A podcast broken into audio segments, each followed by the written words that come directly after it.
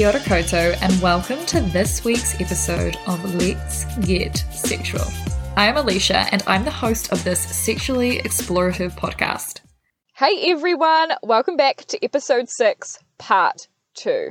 I've had some awesome feedback about part 1, so I know you're all going to love part 2.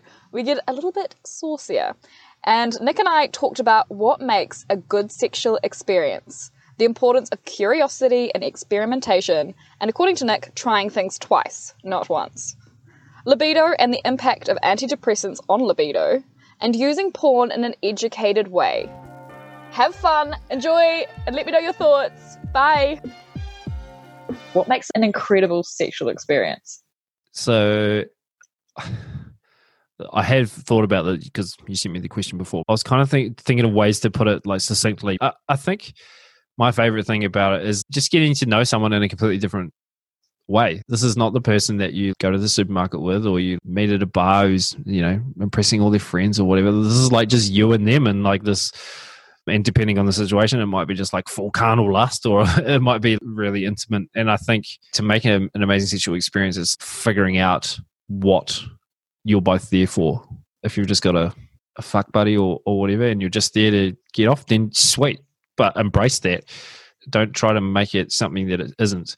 And if you're in a relationship, and most of the things I've discovered about myself sexually have been become in relation like a long term relationship. But I know for a fact that some of the things I did in those, I wouldn't be able to just like rock up and do with someone I've just started sleeping with. So I think it's about finding the person. And I, I actually found quite a a little kind of good quote for this. And I don't know if you've ever seen the TV show Californication. David bit. Duchovny. Yeah, his character Hank Moody is a writer. He's quite like he's a I don't know kind of misogynist, but the whole storyline of their show revolves all around all the women in his life. But there is a quote that he says early on where every woman he's ever slept with, he's fallen in love with. He's fallen in love with them, whether it be for 10 minutes or 10 years. I don't know why that quote's always stuck with me, but my favorite thing about sex is just getting to know that person in a way because what gets them off what makes them satisfied in the bedroom is going to be completely different to what satisfies them in real life. You're, they're a completely different person. So, yeah, I don't know. I like exploring people, and quite often, even if it's something that's not going to mean something long term, or and if it is just like a one night stand or whatever, I'll still take the time to figure out what they want. You know, whoever's listening to this, if there's women listening to this, they're going to be like, "Holy shit, there are people out there who do that," because that's that's not the common experience, I would say.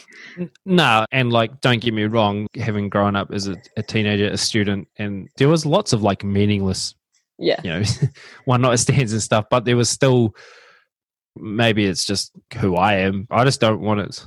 Every time I have sex, I don't want it to just be like wham and bam and done. What's the point in that? I mean, what know? I'm reading, uh, yeah, what I'm reading from this is that it's it's a mutual experience for you. You want both parties to experience pleasure. Whereas I can say, as, as somebody who's had one night stands, and I'm sure like many people have had yeah. this, is where that person will just want to experience their pleasure and they're not really giving a fuck about what you feel from it. Oh, so I think that's that's awesome. Yeah, yeah. So yeah, I, I yeah, I thought about that one. That was kind of the most prepared answer I've had for all your questions. So. I I actually really like that. That's that's really cool. I'd probably have to agree with that a lot. Mm. And going into being comfortable with sexual partners, one yep. thing that's come up recurringly for me is some people not being comfortable with their sexual partners having their own self pleasuring practices or masturbating or using sex toys. What are your thoughts around that? I actually find it really interesting. I'm not averse to it at all because I think, for one, you can always learn something. they know what gets them off. So if your partner's willing to talk about it, then talk about it, and you can be like, "Oh, okay." So that just go into it with an open mind, and what it's just a classic. You know what what works for one sexual partner is not going to work for everyone. So I think I have no problem with that at all, and I've had a couple of instances where I've been sleeping with someone for you know multiple times before I even found out that they had toys, and I was kind of like, oh, like what? I mean, I never asked, but I wish I'd known that, you know, and I, I could have drawn on that as well. So, mm. and have you ever had a relationship with somebody who has said anything about you masturbating or you watching porn or any of your kind of like self pleasure stuff? There's definitely been partners I've had that have either wanted to watch porn with me. Yeah, I've had partners who want to watch me masturbate. It's, Yeah, I mean it's great if people like want you to if you're comfortable with it, obviously. From my experience, it's not something I would just do. Yeah. Like it would, def- there would be a conversation first. Yeah, or you know I also, I don't know for for many years I, f- I found out a lot of these things via via message, messaging afterwards like Yeah. or like the next day like and then you're like oh okay but like I don't know either of you are too nervous to bring it up or Yes. or you know so yeah Mm. there's been a couple of partners I've had who've been very clear because there will be times where you try things and they'll be like, "Hey, nah, mm, don't like that." I'm like, "Okay, sweet." But yeah, yeah, once again, I think it's all about reading like uh, physical tells and, and body language and, and things like that. You know, Yeah. you can tell. I, I've probably partly being a poker player, like trusting people's trusting people's ticks and and and. Do you ever things. check in? Do you ever be like, "Hey, are you enjoying this?" Yeah, a- absolutely. Yeah, uh, I think that's really important as well. That's Do you have people do it to you, or do you think that's something you wish people would do more? I don't think there needs to be any more or less, but people, Yeah. I have had women check in and it's usually the classic, oh, is it, is that good for you? Are you enjoying that? And it's like, yeah, of course, but it's still good to be asked. You know, I've had some times and this is with the assistance of different substances where it can go on Yeah. for a, a while. And I find it really important those times to check in because quite often, A, you're probably doing more physical work than you've ever done because there seems to be no end in sight. And, and B, the same for your partner. I think it's really important too. But sometimes when you're not on the planet, that kind of can slip your mind. Yeah, yeah, definitely. And like, what are some of the things that you think you would want to try more in your sexual experiences? it probably took me to my mid twenties to to realize that like I'm pretty open to anything. People always say try anything once, but I'm actually try anything twice to see if you actually really like it or not. And I definitely think there's things I've, I've never really experienced much with like threesomes or group sex or anything like that. And I definitely think that would be something that I'd be interested to try. Yeah, I've had a couple of close encounters, but nothing notable. For the most part, I would say I've experimented a lot of avenues. and there's definitely things that after a few times, like, actually, no, I'm not, I'm like, it's cool, but I'm not that into it. And been these other times that it's been like, holy shit, why didn't I do that? Like, you know, and try more of that. Anything that you're Yeah. okay to share around this, something that you were quite um, surprised by really enjoying?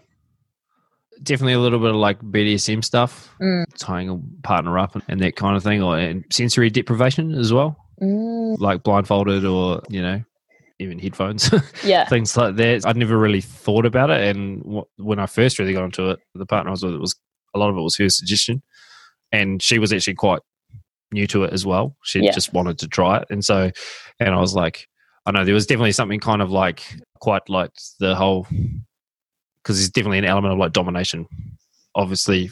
And that was kind of a a new thing because normally for me sex has been quite cooperative. Like you know it's all about mutual satisfaction. So that was but yeah i definitely enjoy that side of things. Yeah there's definitely yeah most things like it's probably pretty vanilla stuff but i never thought i would enjoy choking or being choked isn't it funny know? how that's vanilla now?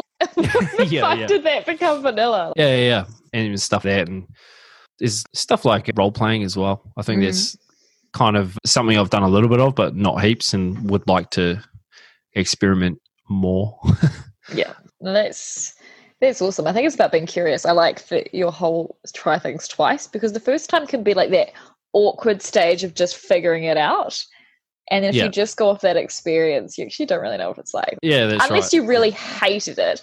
I'll be completely honest. Anal was that for me. I remember the first time I was quite, and I, I actually think the first time it was awesome because I was drunk. Everything's great when you're drunk and and then the first time sober was like fuck no this is the worst thing what the hell and and Yeah. a lot of these things where you're getting curious you have to be in with somebody who makes you feel safe whether or not like Yeah. you're just casual sex partners whatever it doesn't matter they just have to make you feel safe and if you were like nah cool stop you'd feel okay with doing so like Yeah, yeah. owning your experience but if you only stop because of the first sober time yeah yeah, you potentially wouldn't un- have the opportunities to unlock it. And that's not saying everybody needs to try it again. If that is traumatic, definitely not. But there is something about being curious. Mm. There's actually kind of a so like a common. I've had been with quite a few women who are scratchers.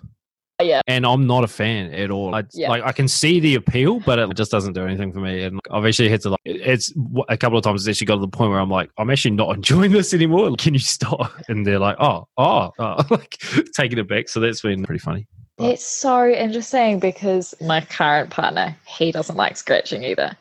And that was, I, I don't think I'm a big scratcher anyway, but I think I tried it once. And but Mm. have- for him, anything to do with pain, because he's been through so much pain physically and sports and shit, pain is Yeah, not a turn on. Yeah. So I, I think that's a really good thing to highlight is some shit, like you said, might feel good with other relationships, might work. But you actually need to check in with this person. If it's a relatively new relationship, it's the difficult part is then letting them know without them taking it personally. Yeah. Like I've got to say, giving blowjobs to people with foreskins and not foreskins, that's a very different freaking ball game. And so when people don't let you know that things are different, you just you can Mm. g- approach everything thinking it's the same. Yeah. Yeah. No, So I like- 100% agree. Yeah, the scratching thing. Interesting. So everybody, if you're a scratcher, like check. That person might not like it. I love it. Maybe, maybe not. Yeah. Nobody likes a Wolverine down their back. It's fine. Yeah, yeah, that's right. Do you think there are things guys would like to say to their partner, but they don't think that their partner will understand, or they think it's too difficult to bring up? Yeah, I was thinking about this. Uh, uh, yeah, I uh, I don't know if the things that I would talk about with my guy friends that might be in relationships or whatever. There's definitely a line. It's their business. Yeah, that's a really tricky question because mm. I think there's always things that you probably aren't as comfortable talking about with your partner as you are with your friends, and vice versa. I guess it's just about trying to, yeah, broach it in a way that is, can have a positive result. I don't know. That sounds a bit, a bit sort of manager speaking. you, you know, like trying to sort out conflict between two staff or something. It's kind of. I don't think there are specific things that come to mind that guys talk about. That, for me personally, most of the stuff I would talk about with my guy friends, I'm usually pretty comfortable talking about with my partner as well. Yeah. But I I know that there are for sure like some of my guy friends who don't know how to broach certain things with especially new partners. And, and my my advice usually is just like do talk to them, bring it up, even if it's as difficult it is. That's that's the only way really Mm. is to talk about it. When I was reading the questions, like Jesus, this is going to stump me. I don't know how I'm going to answer this one, but I think that's an answer, though. There's not one rule. It's up to the person as to what they are comfortable talking to their friends versus their partner around. And some people have issues talking to partners about things because we're scared of being rejected or we're scared of showing up fully as ourselves. And sometimes with friendships, we feel safer in that environment. Yeah, and I, th- I think there's always like a, especially between guys, I think there's always a little bit of like if you're friends with the partner as well, there's almost a bit of a hesitancy to to open up in case somehow it gets back. Not that it's really ever happened, but I think there is a fear of that subconsciously in a lot of guys. yeah, yeah. That's to be honest, like the same. Going into the myths and what we don't know, what are some of the truths and myths, missed myths around Mist. libido? I know, right? The myths, the truths and myths around libido and being a guy. Right. So I I think there's also a pretty wide view that guys can be horny all the time or at the drop of a hat. And I think for the most part, that's mostly true. I definitely tend to agree. There's times where I'm just like, oh, fuck, I don't want this now, but it might be something just insanely stupid, but it just happens. And so you kind of. I like libido. We kind of touched on it before. No one ever really talks about it. I've only really started talking about it recently, just as I've talked to you about earlier this year. I got diagnosed with depression, and the medication I'm on just killed my libido completely. And this is coming from someone who probably used to, I would masturbate six to seven times a week, so none at all, or maybe once a week if I was lucky because I just didn't have any desire to. I had no drive to, and it was really weird. I, I would look up porn and I couldn't even make anything happen. It was honestly, it was as hard as it was, that was almost kind of depressing in itself. But I knew it was because of the medication, and and I had to allow it to take effect. It had some pretty nasty side effects. I was with a partner that I'd slept with multiple times, and then in the middle of sex, I just I lost it. It was like a switch. I went soft, and then I was not into it at all. It was so weird, and I like in that moment, I just felt extremely bad because she was clearly enjoying herself, and at that time, I don't think I'd actually told her what was going on. Mm. So it was kind of like, I guess we have to talk about this now. This is why, and blah blah blah. And I felt really bad, and she was re- really good about it and like reassuring and and that kind of thing. But there was a complete new experience. I've been on medication coming up six months now, and it's only sort of been recently in the last month or so that I've kind of started feeling a bit more normal in terms of the libido department. So yeah, I mean, we all know there's like a massive stigma around men's mental health and, and, and that kind of thing. And I have only really talked about my struggles recently. I think it's really important to talk about things like that as well. Because I actually mentioned it to my GP because he asked me if there's any side effects, and I was like, I was getting really tired, but I couldn't sleep and that kind of thing. And I sort of said, I've got a massive loss of libido. And he's like, Well, we can change you to a different medication. However, we find the best results uh, when people stay on the same medication for you know six to 12 months. And i was like that's fine. Like I, I can deal with it. At the time i wasn't really having much sex so yeah. it wasn't really an issue. But it's also something now that i almost took it for granted that i could get aroused at any point yeah. you know? And i but for a while there i, I couldn't do it. Because quite often when like go to bed at the end of a long day knock one out and then it can be a very therapeutic you know, exercising to not even be able to do that. Like, and then your brain starts going like, oh shit, why can't I do this? It was quite a dark space for a little bit. And it was something I never really talked apart from my GP and a couple, couple of close friends. I didn't really talk about it because I wasn't really sure like how long it was going to last. And it, it kind of changed things a little bit because I think like if I was, you know, I don't know, out for dinner with some single friends or if I was out in a bar, your whole mindset changes or if you're meeting up with your partner later that night or whatever, you're like, what if it, what if I can't, what if I can't? What if I can't get it up? Or what if I just have no desire to? It just causes all sorts of weird. Yeah. yeah. There's all sorts of things you're trying to compartmentalize and you're just like, oh man, I can't deal with this. I'm just going to go home. and it's something that, because I've got a lot of friends who advocate and, and talk about men's mental health and things, but there's one thing I've never heard them talk about ever. And people who work in the mental health but then quite often, like there was quite a few people I, am talking to who have been on same medication, and they're like, "Oh yeah, that's happened." And I was like, "Oh, okay, so it's normal." But why has no one ever sort of publicly mentioned publicly mentioned that? I don't know. Maybe there's a stigma around it, but yeah, there's a bit of a tangent, but it kind of all relates back to the libido, the libido thing. It absolutely um, does, and it's really interesting to me because maybe it's just because I'm more involved in sex groups. Well, mm. not, not groups having sex, but people are talking about sex and yeah. commonly, when people are talking about libido issues, they'll be like, hey, is your partner on antidepressants or are you on antidepressants? This is a common side effect of them. Mm. When you go into this, if you haven't heard of it, you'd think, is this just me? Is it something else that's happening? Is it this and I just have to deal with this forever?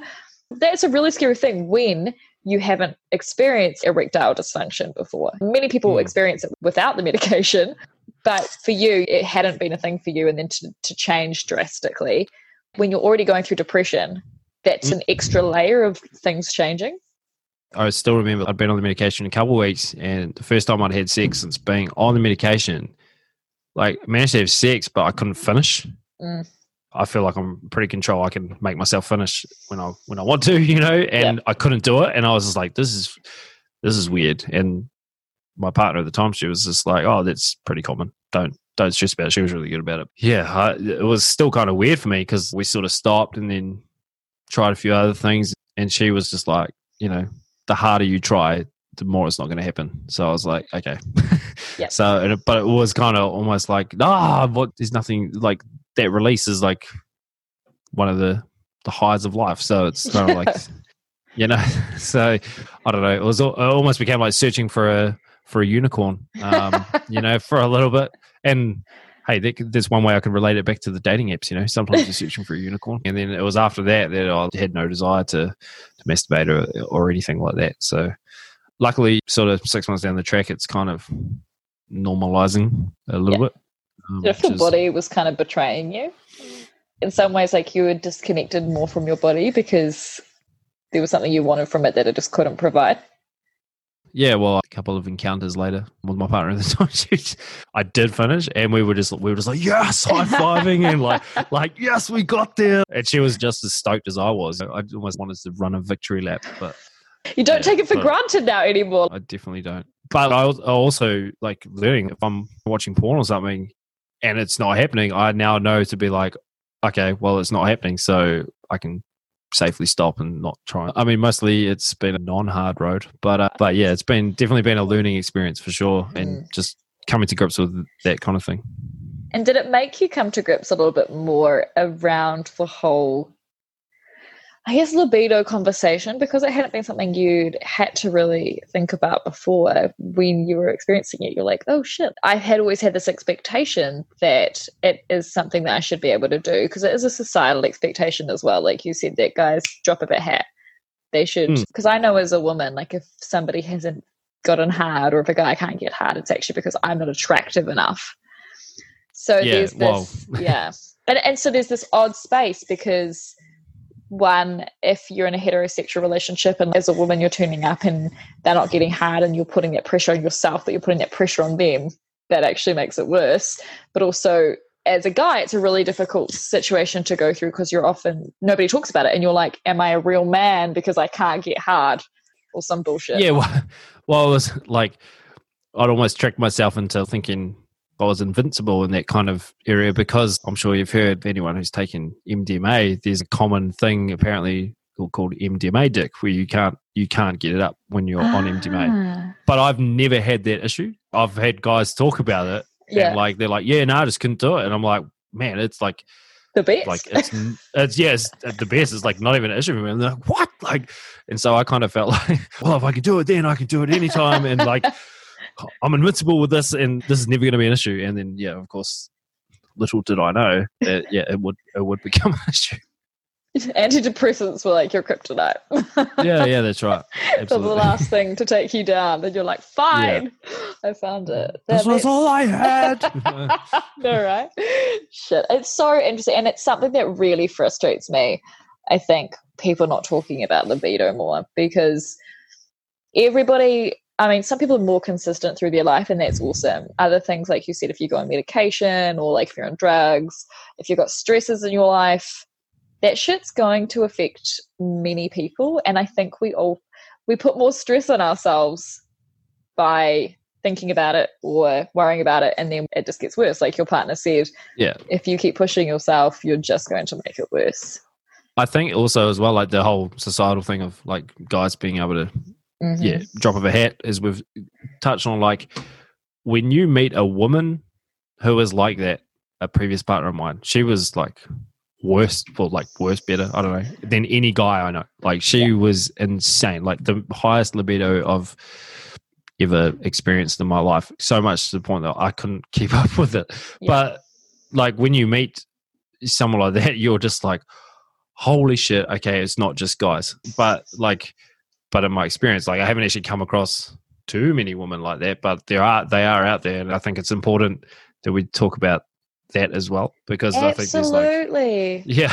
I've had a higher libido than most of my sexual partners and it's actually caused some i wouldn't say issues but if i'm in a heterosexual relationship i think like yeah the guys sometimes feel not threatened like they they know rationally they shouldn't feel threatened but in some ways they can like why is my partner wanting more sex than me i should be the one wanting more sex like Yeah. almost without even i think consciously doing it i've had people over sexualize me or almost think of me as a slut in their mind without thinking they're doing that and so they put you in a box Right.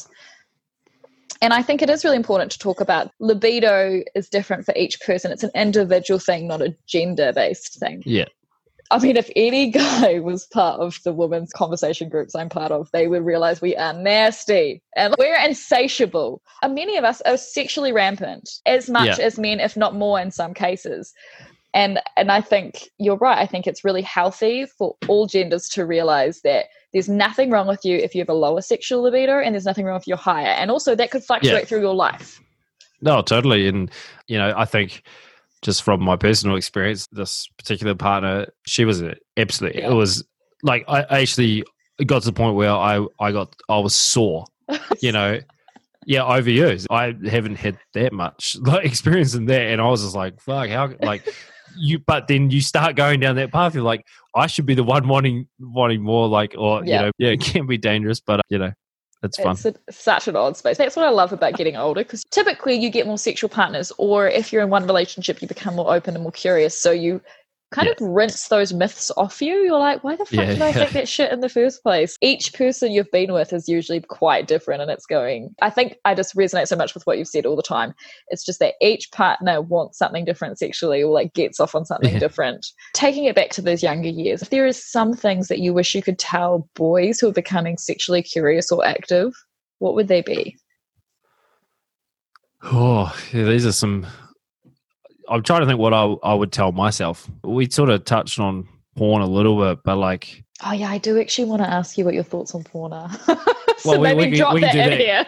Good. we can do that. We can do that. You and I have had previous conversations about like ethical consumption of porn and Mm. and that, and that kind of thing. But I still think porn is actually a really important tool because there's things that I've discovered turn me on because of porn that I never would have thought otherwise. It also provides a really good avenue to experiment with yourself with stuff that you might not in real life or like in or things that you might.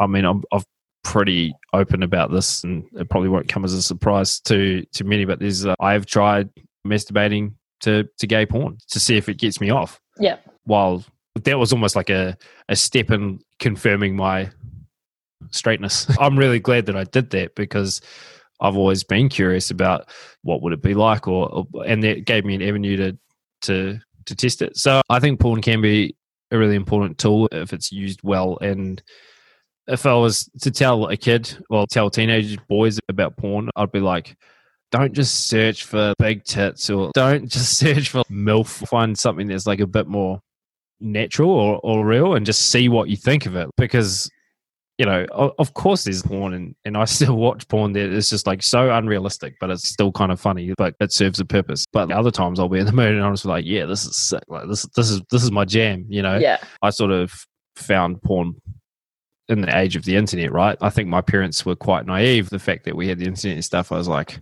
yeah, I can print off a picture of a naked lady and hide it under my bed, you know?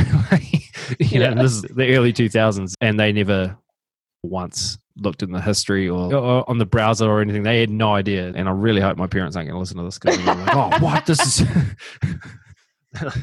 that disgusting boy. Sexually exploring. It's very important. Yeah, yeah. But I've actually really got into, and admittedly, it was because of porn that I, I like, but I've actually been following Mia Khalifa quite a bit and sort of her journey about sort of denouncing the porn industry. It's so interesting, man. I watched a two hour interview or her on a podcast. All the porn that she shot was pretty much three months when she was 21. And that that was it. She got paid pretty much nothing to do it. Blah, blah, blah. But then all those clips have been exploited by sites for money and all this stuff. At the time, I kind of knew that that was probably the case, but you never really know until you hear someone actually talking about it. Her whole journey has been phenomenal to me. Watching someone who was in the industry and then got out of it and is now forged her completely own career and everything, and is also trying to denounce and trying to make adult stars. It's just insane. You never realize how big that industry is and, and what's going on. It's probably like a lot of other industries is like exploitation, underpay and, and, and all this kind of stuff. So to hear her talk about that and another there's another Bonnie Rotten, I'm not sure if you know, but she was the same, got out of it.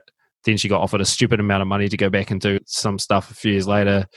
She did it, but she like regretted it. And we could almost talk for two hours probably just about about that. Like Yeah. it's it's insane. So I would just encourage like I'm trying to tie it all back into like what advice I would give younger I, boys. I could So- completely talk about the porn stuff so much more because to me it's like our own hidden shame around porn causes the porn industry to be so shit because we're Yeah. not holding it accountable to be better for the people who are freaking filming porn.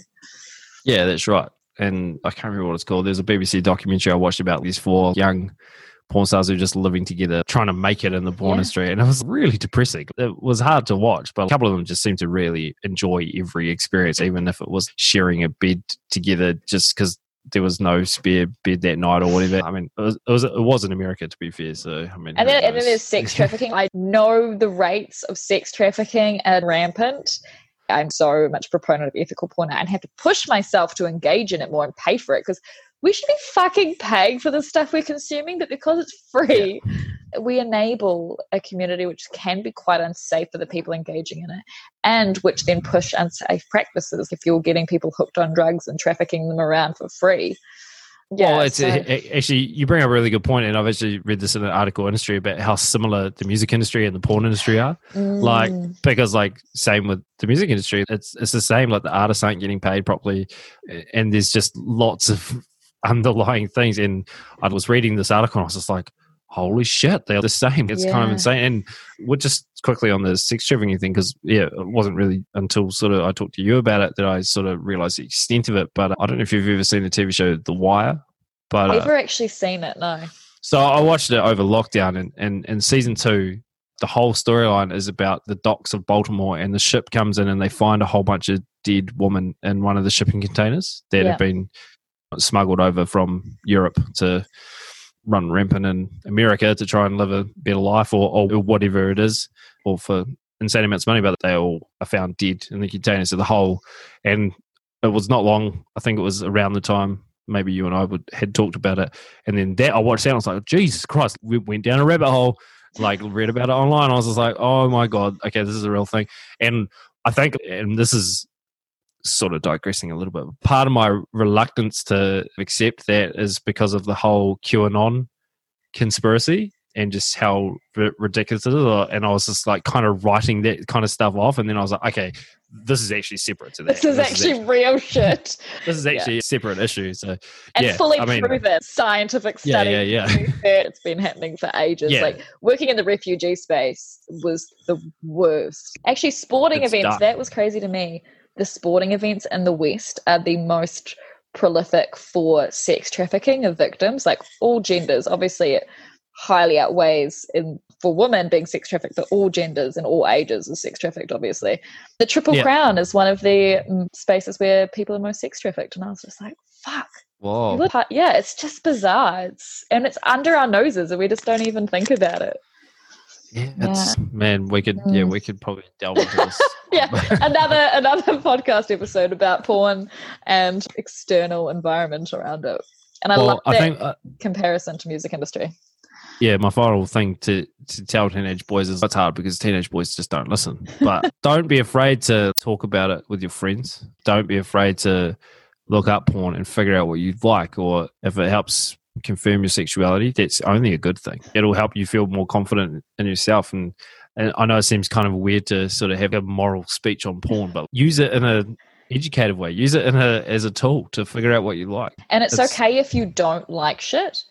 You just mentioned before, and you said, "Oh, I didn't think I'd ever like choking or choking somebody." I think porn, like research indicates that porn has gotten more violent over the years as more and more people partake in it because you get sensory numbness about things you can Yeah, yeah, yeah, and that's you right. seek more and more. And so, it, and if you don't like that, and people are around you are talking about choking people out or all that shit, and it's not for you, I think that's also really key for young people to realize is that you don't have to try shit, you don't have to like shit. Do it Yeah. when you're if you later if you're comfortable. But as I said before, try anything twice. That's that's Yeah. that's my key. Do you also think what do you think about the difference between fantasy and reality? When you're watching porn and there's avenues you're going down that you're like, oh, what because you know when you're horny as fuck and you're watching something and then you're like, why does this get me going? And then it'll Yeah. come and then you're like, oh my god, I'm filthy. it's like going from being drunk to sober. It's just, it's hilarious. But what are your ideas around that difference?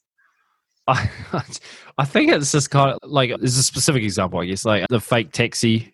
You know about fake taxi? You know what this is? No, it's like No. it's a series. It's like a porn channel. Uh, Okay. and you can pay for it and stuff, but it's a fake taxi. A guy drives around in a taxi, and then he Oh, picks up. Okay. Yeah, Yeah. he picks up women, and it's supposed to be like, "Where you going?" Blah blah blah, and then I'm having sex. Blah blah. It's obviously all staged, and, and but it, the whole the whole fantasy thing, like, oh, that could actually happen. It's kind of, kind of like you almost don't feel as dirty watching it because you're like, this could happen. I think it's the taboos, right? So obviously a massive category on Pornhub and, and RedTube and stuff is step, Fauxcest? or like stepmoms and you know, Yeah, like it's called fauxcest. fauxcest, is it? Yeah. All right. It's like fake incestuality. Yeah, yeah, yeah, yeah, yeah, yeah. Right, fauxcest. Okay. And it's it's just so ridiculous because you know it's not real, but the idea of it. A like, it's- shame around that. I would say when I've got on porn and I've gone down rabbit holes, I remember feeling so much shame about some of the things I watched. What does this mean about me as a person?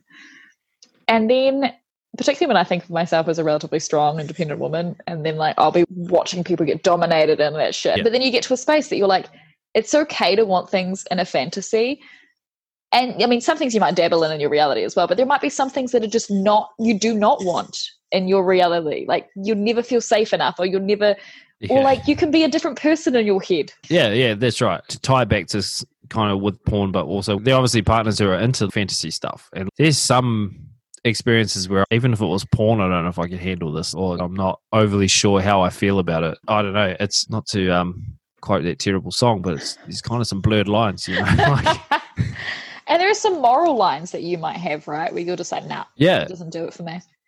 And I remember with my partner now when we were sharing about things turn us on in porn or that if we masturbate, we might think about or just like fantasize. For me, one thing has been sometimes my partner watching me have sex with somebody else, but Yeah. not in a cuckolding way. So some people, so it's not in a shaming the per- my partner. It's more them watching on in a kind of the That's dom looks like.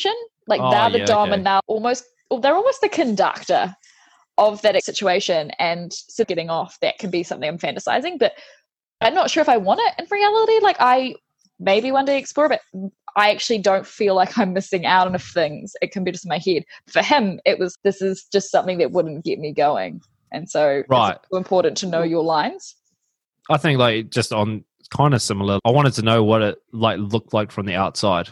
So years and years ago, we filmed ourselves and then we'd watch it back just to see what it was like. It was kind of, and you're like, kind of, oh, oh, ah, ah, like it's kind of, kind of this bizarre experience. But I've also been in, in situations, and I've talked to you specifically about this, and and it's always made me feel a little weird. But as as woman wanting like a rape fantasy, Mm, and I've found that really hard to to like to the point where I've just been like, nah. Like Yeah. I think you might have said it's like it's like a consensual rape kind of Yeah. thing because you know you're trust you're trusting. So, but for, at the time when the partner I was with suggested, I like hit, I could not wrap my head around it. I was like, what on earth like possibly is now I kind of understand now that I know a bit more, you know, about sexuality and that kind of thing, and I kind of understand it, maybe a little bit of the psychology mm. behind it. But at the time, I was just like, "What? Like, I, I, Yeah. I, I can't do this." But that's another thing where fantasy versus reality it can be very blurred, and once again, it probably just comes down to communication and and if it's in actually in the bedroom with porn, it's you know, I think. Well, yeah, porn's a bit different, I think, because it, you like most of the time you, you're watching it. You, I think subconsciously you know that it's it's act the actors Yes, or the yeah. actresses. You know, the, there's no But when you watch something enough, this is where I get concerned. When you watch something enough, although you can rationally know something, your subconscious is actually reprogrammed to kind of think of that as reality. And when you're young, particularly, and you don't have enough to differentiate, I'm all about like let's say rape fantasies. If you just constantly watched rape fantasy stuff on porn, you might not realize that you need to go through quite a rigorous communication process before. It's like people starting trying BDSM if you don't have trust with your sexual partner, if you don't have full on communication, don't even fucking start in BDSM. nah, nah. And I just think so many people are trying this stuff out without realizing that people who experiment a lot sexually have the best communication patterns and they know their boundaries and they f- more confident within those boundaries. Then if Yeah. you know you can't just like turn up and be like choke me out. What does that look like? Because it's unsafe for the person you're with as well. Mm, yep. And definitely there's been experiences. I'm sure you've had them as well. Where they've like caught you off guard. Yeah. The first maybe first time sleeping with someone, and they're just like trying to guide your hands to their neck, and you're like, oh shit, okay, like this is what's happening. You're like, should we talk about this or? Why are so many people bad at talking about sex? People are way more willing to get into a relatively compromising situation physically than actually just open up verbally beforehand and be like, let's just chat about this. What type of space do we want to create? What are we feeling Yeah. today? What do you want to explore? If you're not liking something, do you want like a, a certain touch that you, you know, want to like tap me on the shoulder if something's not working? Yeah. Are we so fucking scared of communication? Yeah, it's well, it's communication and, and just learning because you're always going to learn. And before we recorded this episode, I sort of listened to your last couple just to sort of kind of get a vibe of Mm. because I'd listened to a few on your first season. And I learned so much in an hour because I had no idea what a relationship anarchist was. Like, I was Googling stuff on, as, as you're talking about it. I was like, oh, whoa, like just a whole nother world. So I think it, the communication and like always willing to learn and, and, and new things. And We've only got our own sexual experiences, so if we don't talk about other people's, we can't live vicariously through them, which sucks. like some things people do, I'm never going to want to try. Yeah. Like, that's cool. That's, thanks for experimenting for me.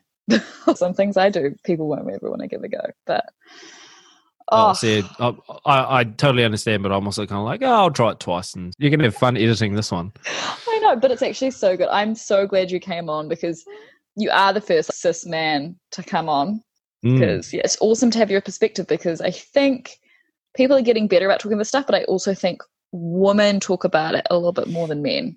Yeah. Absolutely, and, and I think it's, it's just just for my own journey, it's kind of been really cool talking about this kind of stuff because it's not something that one that I talk about in a setting like this.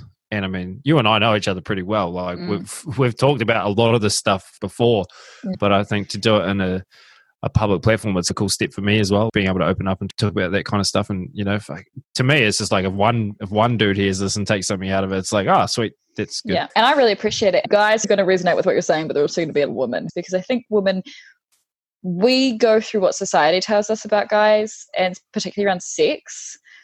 And actually, we need to break down that shit. Most of it's bullshit. Yeah, well, yeah, agreed. I've actually got a, a little hypothetical for you, Okay. And maybe maybe you can use this uh, in the future as well. But yeah. from from a sex and sexuality standpoint, if you were a guy for one day, Mm. what what do you think the things you would want to do would be like? What are the what are the things you're man? Wonder what that is like from a guy. What Yeah. are the things that you you want to, or that Like, you would want to do? I would want to walk down the street in the dark.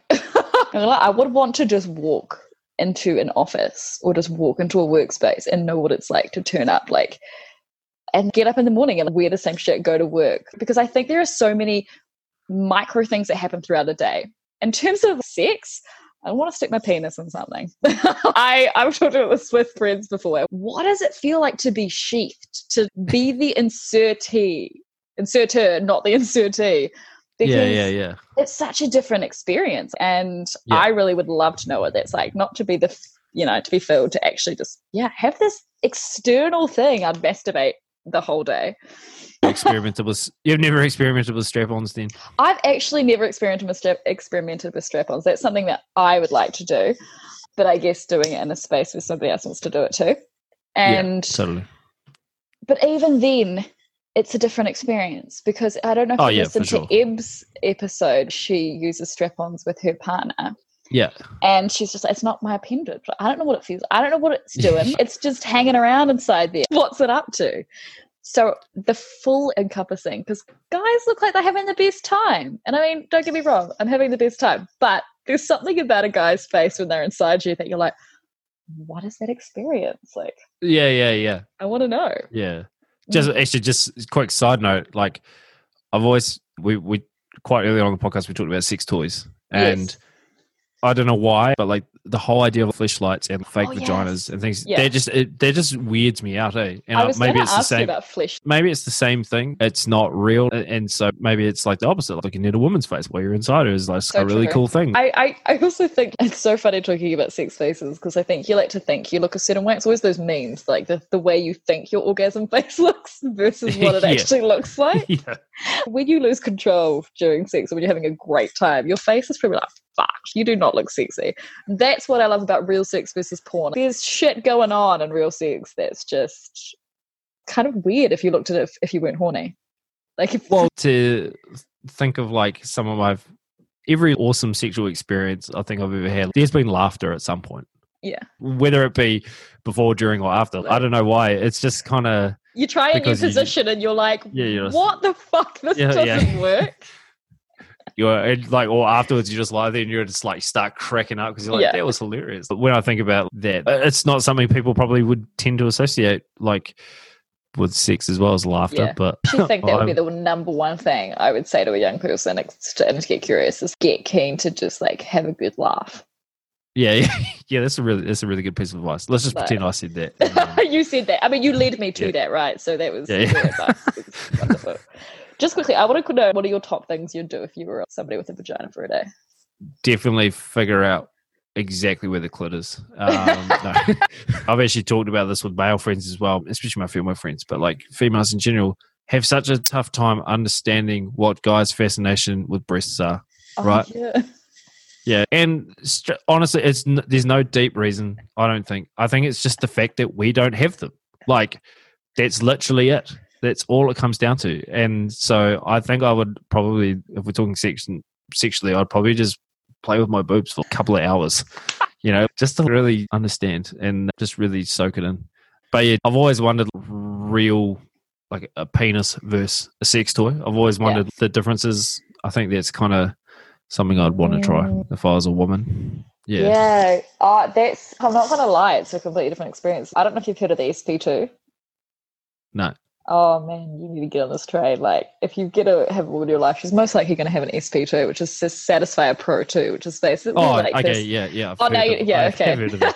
yeah, that's it's pretty notorious. SP2, that's the uh, the abbreviation. Sorry. Sorry, it's a shortened version. it's for us old hands. And I know that's why some people can be threatened by sex toys, is because they think they're being replaced. It's just a very different experience.